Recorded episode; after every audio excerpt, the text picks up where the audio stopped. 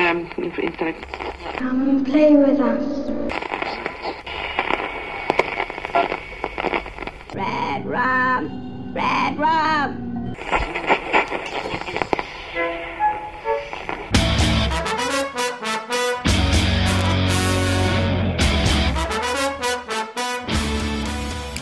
Witam serdecznie w 114 odcinku podcastu Radio SK.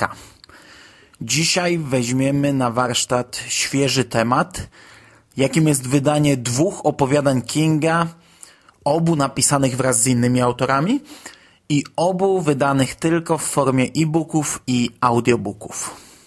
I już na wstępie chciałbym bardzo pochwalić wydawnictwo Albatros, bo rzadko mam ku temu okazję. W internecie zwykle przelewa się fala krytyki tego wydawcy, do której ja też dokładam swoje trzy grosze, więc tym przyjemniej czuję się, gdy mogę wreszcie pochwalić Albatrosa. Jeśli pan Andrzej kiedyś jakimś cudem tutaj trafi, w ten zakątek internetu, to bardzo dziękuję za wydanie tych dwóch tekstów. Do tej pory nikt w naszym kraju nie wydawał pojedynczych opowiadań, bo zwyczajnie nie wydaje się u nas takich rzeczy na papierze. Rozkwit formy elektronicznej dał możliwość wypuszczenia na nasz rynek i takich produktów i bardzo jestem rad, że Albatros przeciera te szlaki. Na chwilę obecną oba teksty można zakupić w sklepie publio.pl w formacie EPUB i MOBI w cenie 5,99 oraz w wersji audio w cenie 8,90, co jest bardzo atrakcyjną ceną, zważywszy na to, że wcale nie tak znowu dłuższą metodę oddychania, kilka lat temu Albatros wypuścił w cenie 25 zł. Oczywiście pamiętajmy, że są to krótkie opowiadania, nieco szumnie nazwane mini-bookami, ale to nadal zwykłe opowiadania, które normalnie, pewnie w przyszłości trafiłyby do autorskich zbiorów, choć w tym przypadku mamy do czynienia ze współautorstwem, więc nie byłbym taki znowu pewien, czy mm, rzeczywiście te teksty wylądują w jakichś książkach. Jeszcze nie było takiej sytuacji, by King wrzucał do swoich zbiorów teksty napisane wspólnie z innymi autorami, ale też chyba do teraz jeszcze nie było takiej sytuacji, by King pisał opowiadania wspólnie z innymi autorami. Choć ja cały czas liczę na jeszcze kilka wspólnych opowiadań ojca i syna, Stephena Kinga i Joe Hilla i w konsekwencji jakiś wspólny zbiór opowiadań obu panów. Wydawnictwo Albatros Andrzej Kuryłowicz przedstawia Stephen King i Joe Hill w Wysokiej Trawie. I właśnie od tego opowiadania dzisiaj zacznę. W Wysokiej Trawie jest drugim wspólnym tekstem Stephena Kinga i Joe Hilla. Pierwsze opowiadanie, Gaz do dechy, wydane również w Polsce w antologii Jest legendą, omówiliśmy kiedyś w podcaście bardzo szczegółowo. W Wysokiej Trawie ukazało się przed rokiem. Pierwotnie wydane w dwóch częściach w magazynie Esquire, a następnie w formie e-booka i audiobooka. W Polsce, tak jak już wspomniałem, w dwóch wersjach elektronicznych. I ja najpierw przeczytałem, a dopiero potem y, sprawdziłem w ogóle, czy jest dostępna wersja audio i jeszcze raz przesłuchałem. Oba opowiadania czyta Krzysztof Globisz. Przyznam, że z radością przyjąłem nowego lektora.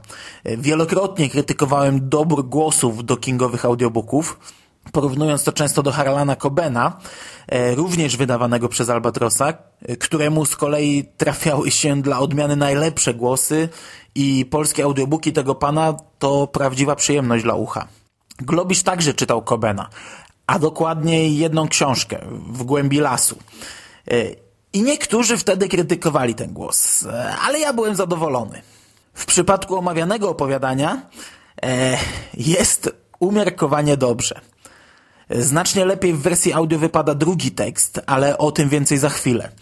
Ogólnie nie jest źle, ale opowiadanie w wysokiej trawie pełne jest mm, nawoływania. Woła dziecko, woła wyczerpana kobieta i to nawoływanie wyszło panu Krzysztofowi raczej średnio, a jest na tyle często, że zwyczajnie drażni. Choć może tylko mnie te fragmenty wybijały z rytmu. Ratunku, ratunku, niech mi ktoś pomoże. Zgubiłem się.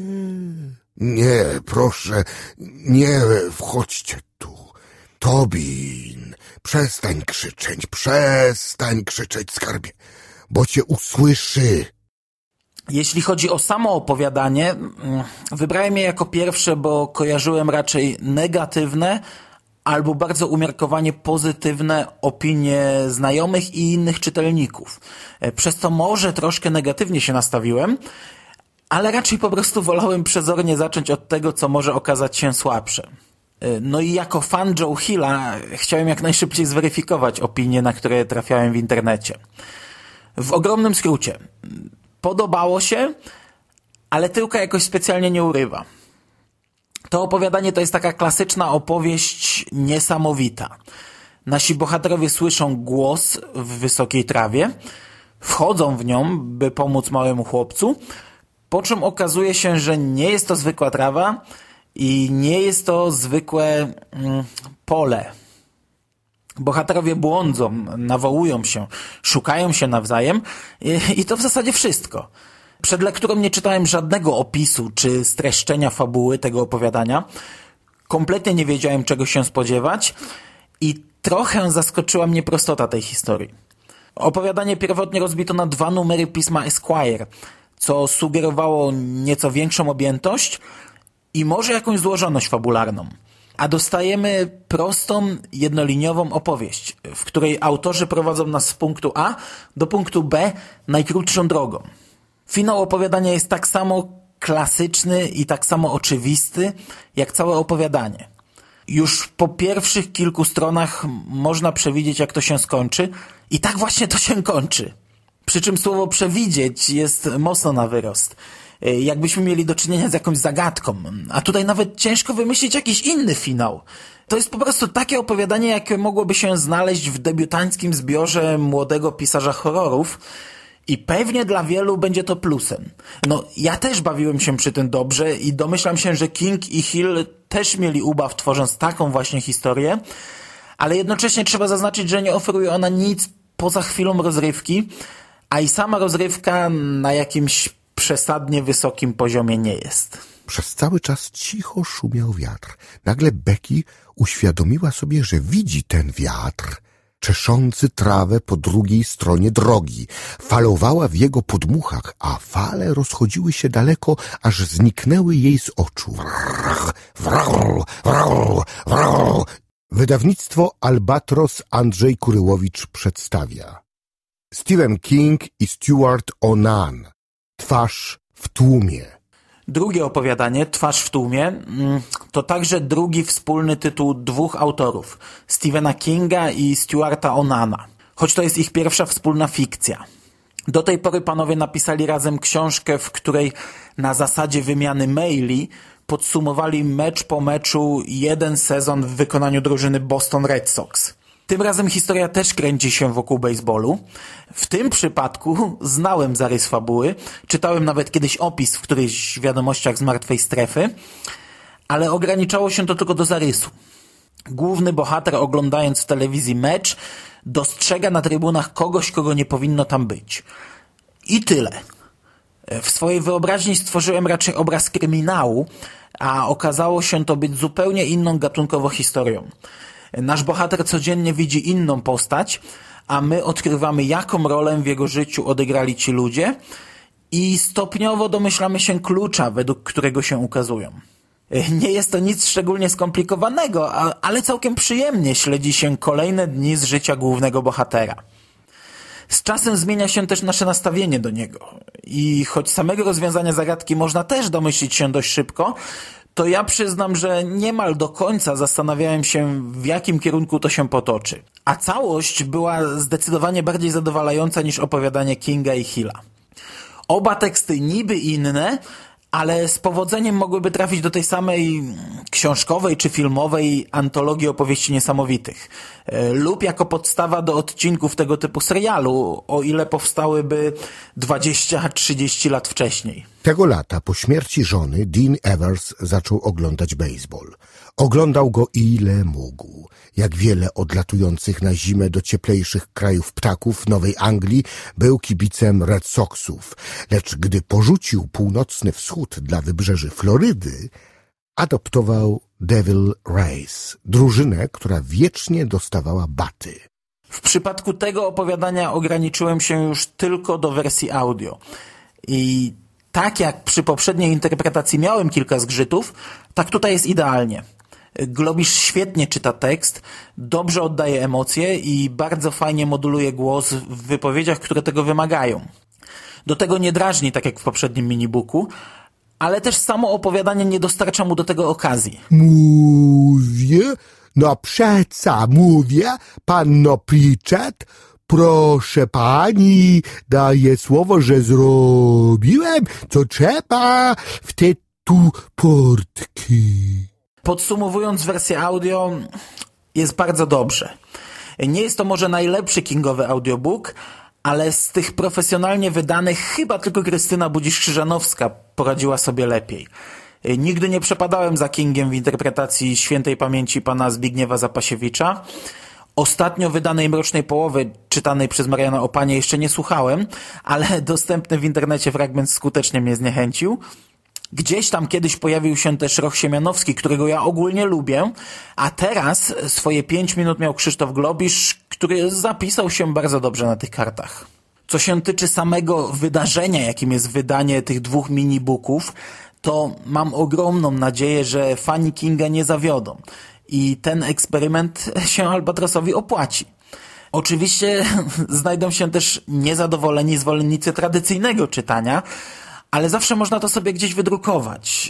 Yy, choć jeśli ktoś nie lubi elektronicznego czytania, to na pewno nie ma czytnika, więc będzie musiał jeszcze troszkę pogłówkować, jak otworzyć lub przekonwertować pliki yy, na format przyjazny komputerom. No a to może działać zniechęcająco. Pliki nie są zabezpieczone, więc chyba można bez problemu konwertować, ale w tym celu trzeba jednak ściągnąć jakiś program i trochę poczytać w internecie. Niewiele ponad rok temu robiłem odcinek o czytelnictwie elektronicznym i od tamtego czasu sytuacja zmieniła się diametralnie. Teraz sklepy rezygnują z PDF-ów, bo stał się to nieopłacalny format i tych dwóch opowiadań też nie dostaniemy w formatach innych niż na czytniki e-booków. Osobiście mam jednak nadzieję, że fani dopiszą. I nawet jeśli nie w smak im zabawa nad plikiem, to kupią i chwilę pokombinują zamiast szukać na chomikach. Zawsze można też ściągnąć program, w którym na komputerze otworzymy pliki EPUB.